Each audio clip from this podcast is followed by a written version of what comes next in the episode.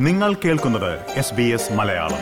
കൂടുതൽ പരിപാടികൾ കേൾക്കാൻ S B S dot com dot A U slash Malayalam സന്ദർശിക്കുക.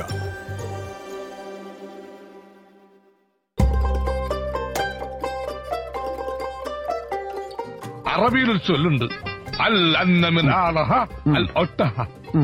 അതായത് ഒട്ടകത്തെ ഉപദ്രവിക്കരുത്. അഥവാ ആരോ ഒരുവൻ ഒട്ടകങ്ങളെ ഉപദ്രവിച്ചാൽ അൽ ഫത്തലു.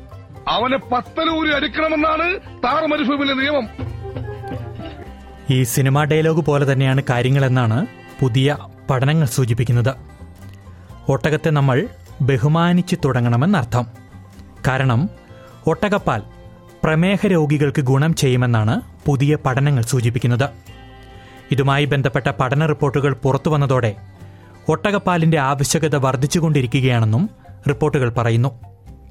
രക്തത്തിലെ പഞ്ചസാരയുടെ അളവ് ആരോഗ്യകരമായ രീതിയിൽ നിലനിർത്തുന്നതിന് ദിവസവും ഒരു ഗ്ലാസ് ഒട്ടകപ്പാൽ കുടിക്കുന്നത് നല്ലതാണെന്നാണ് അടുത്തിടെ മെൽബണിൽ നടന്ന ഒരു ഗവേഷണത്തിൽ കണ്ടെത്തിയത്.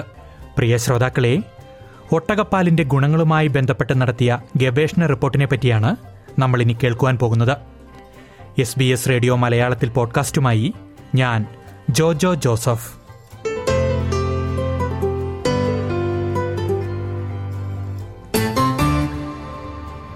മെൽബൺ സർവകലാശാലയിലെ ഡോക്ടർ ക്രിസ്റ്റി ഡിജിയാക്കോമയാണ് ഒട്ടകപ്പാലിന്റെ ഗുണങ്ങളെപ്പറ്റിയുള്ള പഠനത്തിന് നേതൃത്വം നൽകിയത്.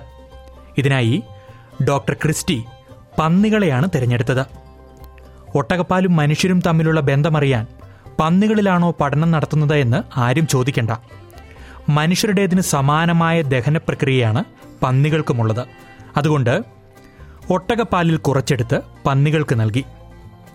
പുറമേ നിന്നുള്ള ഇൻസുലിൻ ഉപയോഗിക്കാതെ തന്നെ പന്നികളുടെ രക്തത്തിൽ സ്ഥിരമായ ഗ്ലൂക്കോസ് സാന്ദ്രത നിലനിർത്താൻ കഴിയുമെന്ന് പഠനം തെളിയിച്ചു. ഇതോടെ മനുഷ്യരിലെ ടൈപ്പ് ടു പ്രമേഹത്തിന് ഒട്ടകത്തിന്റെ പാൽ ഫലപ്രദമാണെന്ന് ഗവേഷക സംഘത്തിന് മനസ്സിലായി. What we were looking at was using the pig as a model, which has a really similar digestive system to humans, so it's good to show what might happen.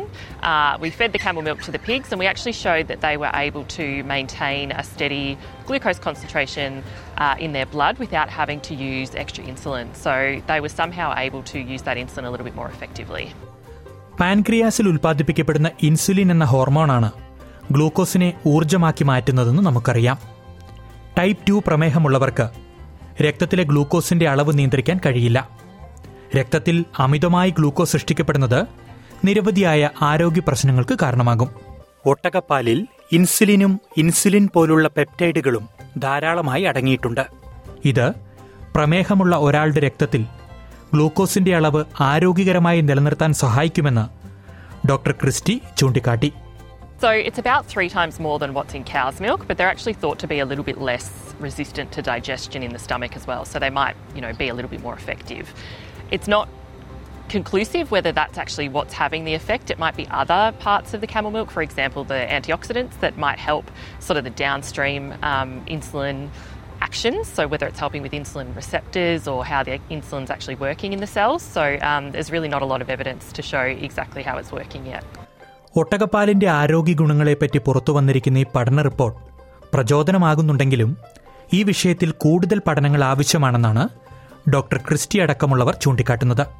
കാരണം ഒട്ടകപ്പാൽ മനുഷ്യ ശരീരത്തിൽ എങ്ങനെ പ്രവർത്തിക്കുന്നുവെന്ന് സൂക്ഷ്മതലത്തിൽ പഠിക്കേണ്ടത് അത്യാവശ്യമാണ് Yeah, well, this was a really small study, and obviously we used animals as a model. So we need more research to firstly understand how the camel milk's working, what it's actually doing. There's a little bit of work elsewhere in the world looking at this, but it's not conclusive as yet. And then, of course, moving into human trials. So looking at what it actually does in, say, either diabetic type 1 or type 2 humans. വിശദമായ ഗവേഷണങ്ങൾ നടക്കുവാൻ പോകുന്നതേ ഉള്ളുവെങ്കിലും മേഗൻ Williams എന്ന ഒട്ടകഫാമുടമ പറയുന്നത് ഒട്ടകപ്പാലിന്റെ ഗുണങ്ങളെപ്പറ്റി വാതോരാതെ സംസാരിക്കുന്ന നിരവധി ഉപഭോക്താക്കളെ തനിക്ക് നേരിട്ടറിയാമെന്നാണ് We hear a lot of anecdotal evidence on camel milk. We have customers drinking it for that very reason. But I suppose having some scientific evidence in the background, I think is a huge win. Yeah.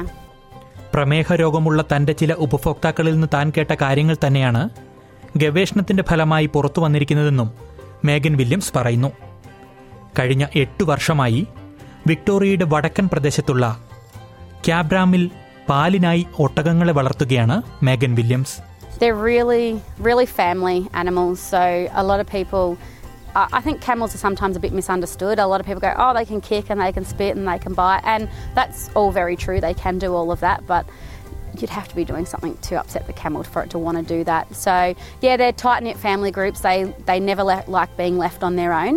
Um, so even if we've got one that we need to be working with, we'll always give it a friend to have, so it's not always on its own. പശുവിൻ പാൽ അലർജിയുള്ളവർ പകരം ഒട്ടകപ്പാൽ കുടിക്കുന്നതുകൊണ്ട് ഒട്ടേറെ ഗുണങ്ങളുണ്ടെന്നും Megan Williams പറയുന്നു So the first uh, notable difference in camel milk is just its color. It's really, really white compared to, I suppose, cow's milk. Um, nutritionally, it's naturally low in fat. Um, it's low in lactose, and it's higher in calcium, magnesium, potassium, iron. Even has vitamin C in it. ഏതായാലും വരും നാളുകളിൽ ഒട്ടകപ്പാലിന്റെ പോഷക ഗുണങ്ങൾ സംബന്ധിച്ച കൂടുതൽ പഠന റിപ്പോർട്ടുകൾ പുറത്തുവരുമെന്ന് നമുക്ക് പ്രതീക്ഷിക്കാം പ്രത്യേകിച്ച് പ്രമേഹ രോഗികൾക്ക് ആശ്വാസകരമാകുന്ന വാർത്തകൾ. പക്ഷേ എല്ലാവർക്കുമുള്ള ഒട്ടകപ്പാൽ ഓസ്ട്രേലിയയിൽ ലഭിക്കുമോ എന്ന് കാത്തിരുന്ന് കാണേണ്ടതാണ് കാരണം കറവയ്ക്കായി ഒട്ടകങ്ങളെ വളർത്തുന്ന വിരലിലെണ്ണാവുന്ന ഫാമുകൾ മാത്രമാണ് ഓസ്ട്രേലിയയിലുള്ളത്.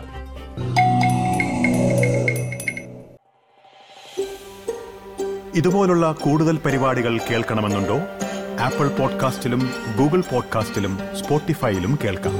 അല്ലെങ്കിൽ നിങ്ങൾ പോഡ്കാസ്റ്റ് കേൾക്കുന്ന മറ്റെവിടെയും.